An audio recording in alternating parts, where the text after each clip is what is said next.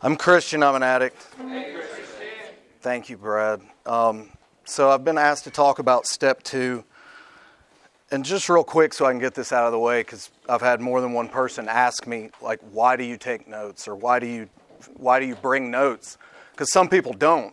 Some people are way cooler than me. My default position when I hit like a three second pause or my brain goes blank is to just say, that's all I got. So to keep from ending this talk at 11 minutes, I brought notes. Um, so in step two, we came to believe that a power greater than ourselves could restore us to, sanity. I didn't. I didn't believe that. I didn't believe it at all. And I was told, that's nice, let's just move on and keep going with the rest of it and see if we can find God along the way. Um, you know, I was f- broken, and I was told either you get to choose an alcoholic death or accept spiritual help, and I had to think about it. I wasn't really sure um, because my addict or alcoholic life had, had really become the only normal one for me. And I wasn't really sure what that would look like. Um, it was kind of like I was waiting for a third option at that point. So in step two, I really kind of feel like we're dealing with two main elements God and my insanity. Um, or what really looks more a lot like all my ideas that I think are outstanding at the time, and looking back looks a lot more like insanity. Um, you know, I was good. I had a really good childhood. Um, Sabrina says I had the Mary had a little lamb childhood. Um, my dad was my little league coach. I, I never had anything bad. My parents are still married. They're in their 80s. They've been married 60 years this year. Um, I just really liked being high and drunk. Um, I drank and used to cover up insecurities because I felt like y'all were just, they, you knew something about me that I didn't. Um, you knew a secret that I didn't. Um, you kind of felt sorry for me, so that's why you were letting me hang around. And when I drank and used, that went away. Um, my definition of insanity would be doing the same thing over and over again, getting the same result, and expecting the next time it would be different. So my ideas kept not working. And I kept coming up with ideas of how I was going to beat this thing, or what I could do different, or what I could manipulate or tweak in the plan to win this time. So, growing up life was very easy. I was good at school. I was athletic. I didn't hit. I didn't really have any consequences. I got a full scholarship to play baseball in college. Talked to a couple of pro scouts, not very seriously, but I was pretty good. Life was okay. Um, and I got hurt, and baseball was done. And so, my idea when I'm faced with these huge decisions was okay, it's time to grow up and choose a career. And my decision was, well, I'm going to sell dope because logically that's my best thinking leading me. Um, so I go on about this. I get a job and I supplement my income selling drugs, and everything's okay. And my girlfriend gets pregnant. So what I say to myself is get a job and grow up and what I did was moved in with my Connect so I could get deeper into drugs and alcohol or selling drugs. So this goes on for a couple of years, and another girl gets pregnant. And my sane voice, the little voice in my head, says, Get a job, grow up. Only this time I'm adding quit. For the first time in my life, I considered quitting everything. Um, what I did was I got a job and went to a pain clinic. Um, so that went along, and I'm keeping this job, and barely. I'm hanging on by a thread. I'm selling pills, and she gets pregnant again. So the sane voice in my head says, hey, maybe you should quit and maybe consider wearing a condom at this point. Um, but what I did was I got on methadone because that was really the best I could offer. This is my insane thinking. Um, so that goes on. I'm selling pills, doing really well. Um, and I'm on methadone. So I'm making a lot of money, and everything should be okay based on the standards I'd set for myself. I had a lot of money, I had nice things, and I was pissed off all the time. Um, anger was my drug. I was mixing cocaine and Xanax, which is like when you get woken up from a nap and you're real angry because you got woken up. Well, I kept waking myself up from a nap, mixing Coke and Xanax, and I was pissed off all the time. It was like a one man domestic disturbance. Um, so it wasn't very long before DCS got called. Um, so I told myself, that's it, I'm going to quit. Said I'm done. So I got on Suboxone. Um, I managed to slip through the cracks a little bit. Um, the kids got taken away. We got them back. And I'm miserable. And imagine having that conversation with yourself.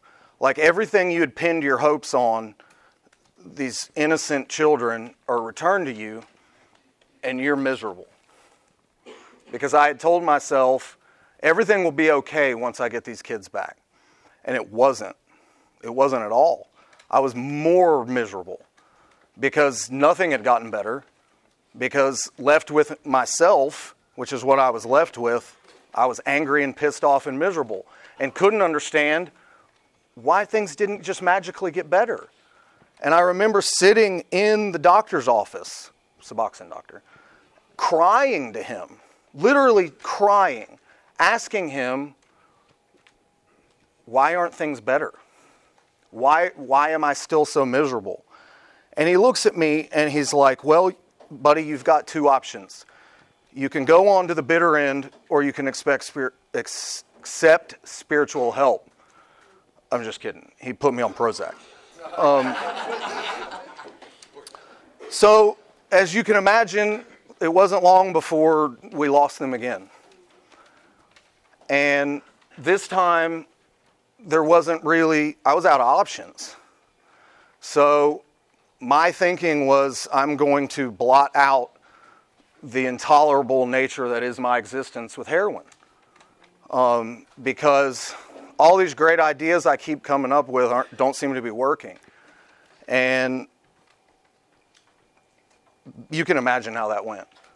Um, so I sit in jail for 15 months, and I get out, and that wasn't enough to keep me sober.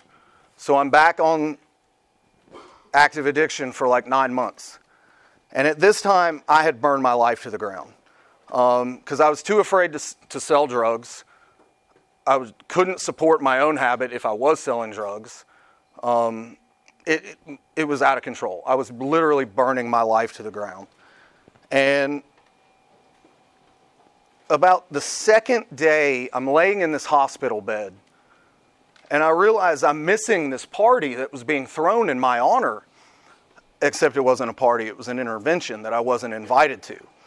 Um, my family drove from all across the country and decided they would present a united front against Christian. Didn't even bother to invite me to this intervention because they were so done with me that they were like, we don't even care if he's here.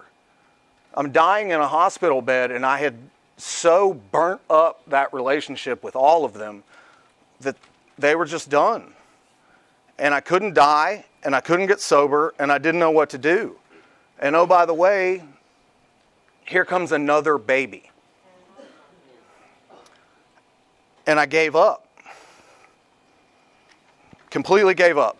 And the minute I gave up and said, I have no reservation or lurking notion how I am about to beat this, it was like opportunities started falling in front of me. Um,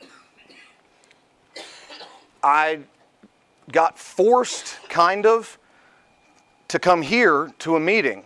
I was actually walking into a church service, and this lady's on the phone saying, Leave right now, leave 10 minutes early while they're still singing, drive across Knoxville, and come to this meeting. It's about to be your home. And I get here, and at that time, years ago, we fit in that room. There was like 15 people. And people are talking about how great their life had become and how they don't struggle with drugs and alcohol anymore. And they're talking about stuff that matters. They're talking about God. And they're talking about the steps. And they're not bitching about their job or their relationships. And it was like I had this epiphany real quick, didn't last very long, and I was like, I want some of that. And it was like that first little inkling of hope that I got. It only lasted a few minutes, but I was like, I'm going back there. So I had given up. I wasn't sure what to do. I did, you know, I had no ideas. So I kept hearing get a sponsor, work the steps. And so that's what I did. So I start going through this book. And I'm like, oh, that's about me. I had read it like four or five times and wasn't really sure what it was talking about, but I was like, I felt like that. I drank like that. I used like that. I did that. And I wasn't really sure how it was supposed to be working, but I knew that it was about me. And that's all I knew at that point. So I, am through step one in the book at this point, And I'm powerless. And I see that. And I'm hopeless. And I'm broken, completely broken. Just can't, I can't look you in the eye. When I see people, I just look down. I'm so full of shame that I, I'm like a corpse. I just walk in and out. But I know this book is about me. So I know there's something at work here.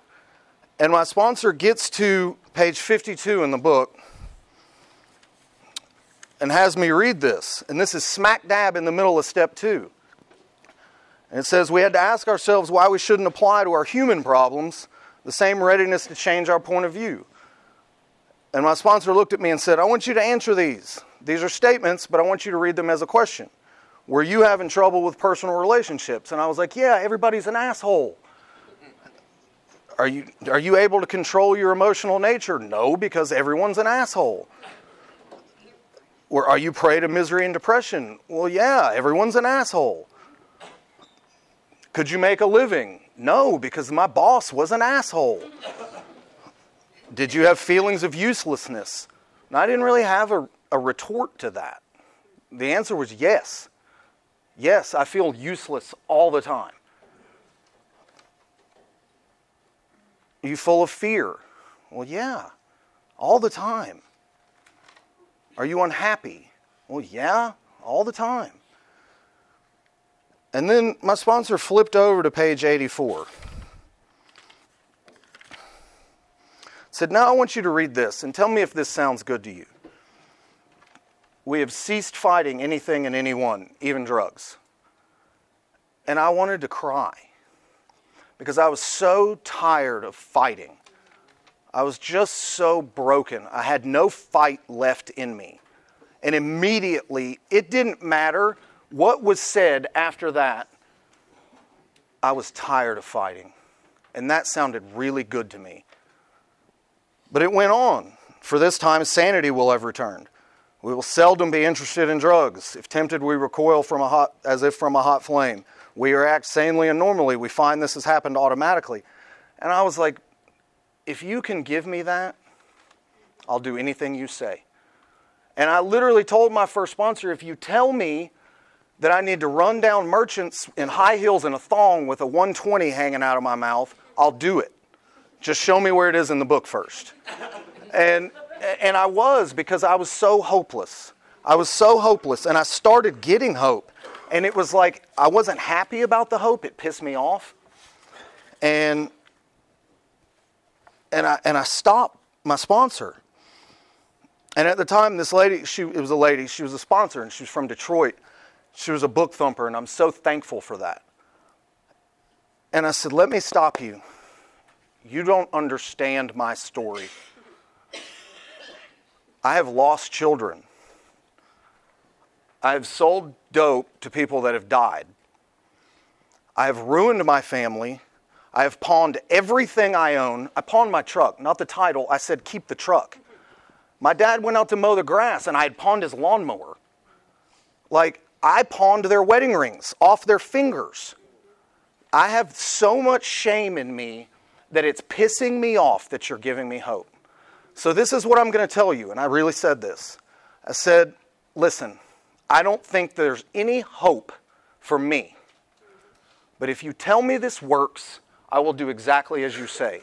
And I will learn that book and I will apply that book. And when it doesn't work, I'm going to kick your door in and I'm going to shoot you in the face. And then I'm going to put a bullet in my head. And she looked at me and said, All right. I didn't know what to do at that point. I'm like, This lady's way more gangster than me. And she was that confident. I wasn't confident. And that's why I say I don't need you to believe in step two. I need you to do. Let's find God along the way. Let's do it with the rest of the program because if you had waited for me to really believe in all this at step two, I'd still be in step two because I'm going to constantly question.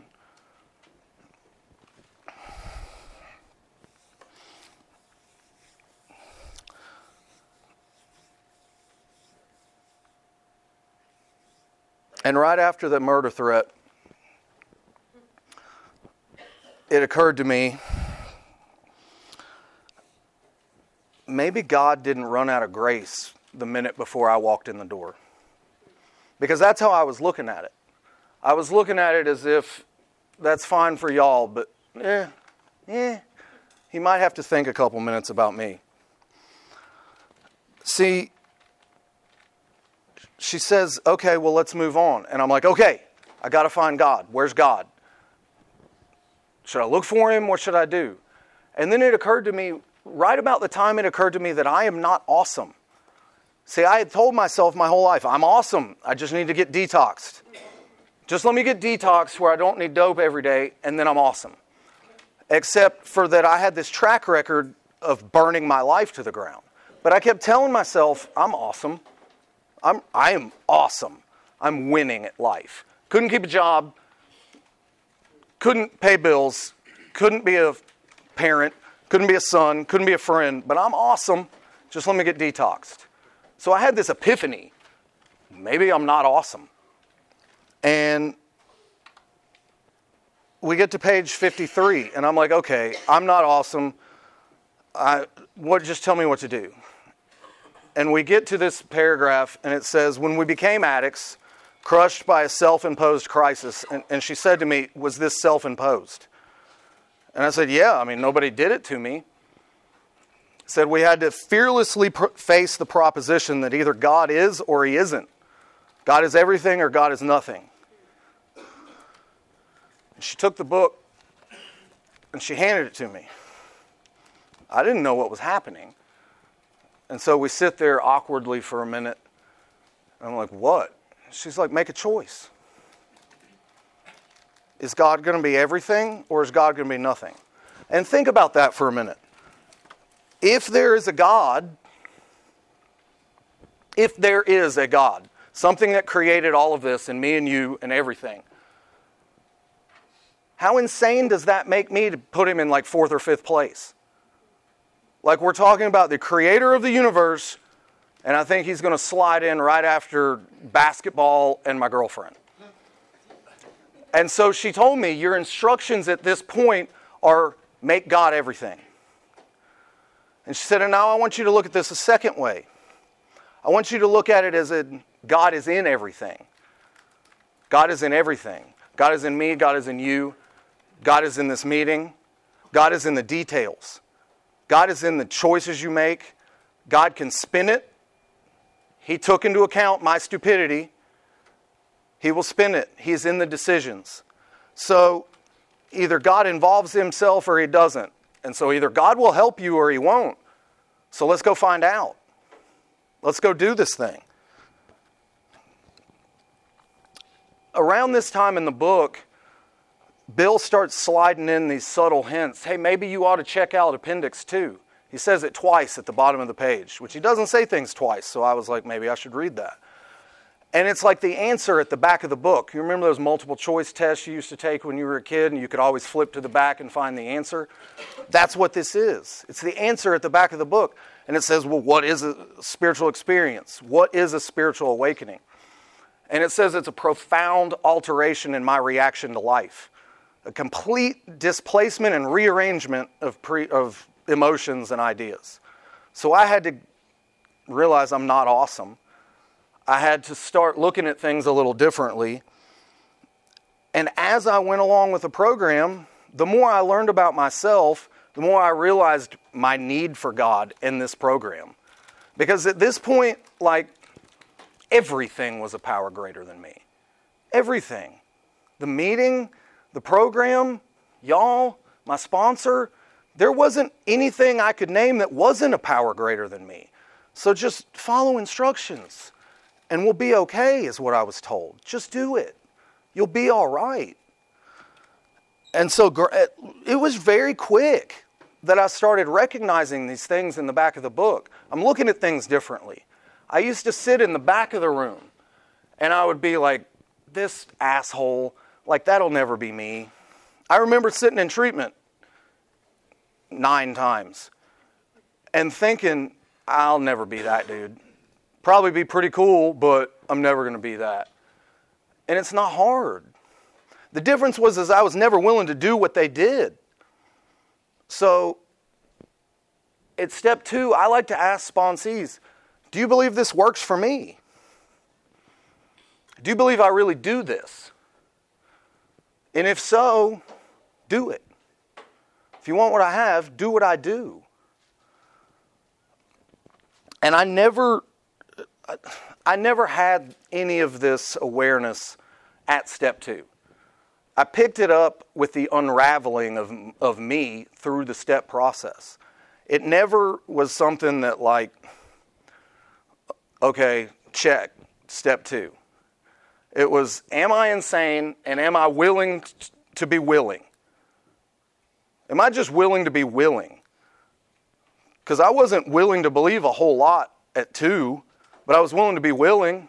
I was willing to do it because I had no other options. That was all it took for me. I didn't have a problem with God. I felt like God was just had run out of time to waste on me. But I was willing to take instructions because it seemed to be working for other people. Said, these people, y'all sure seem to be not obsessing about dope. And all I did was obsess about dope. So you were a power greater than me, so just tell me what to do. And that was enough at two for me. So if, if you don't believe at step two, do it anyway. Do it anyway.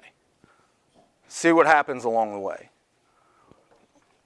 I like to say, I heard a speaker one time say, This is not magic, it's footwork. So, listen, I know this was short, but that legit, even with my notes, is all I have. Um, step two is kind of hard for me to talk about for an hour, but I really appreciate Brad asking me to do this, and thank you.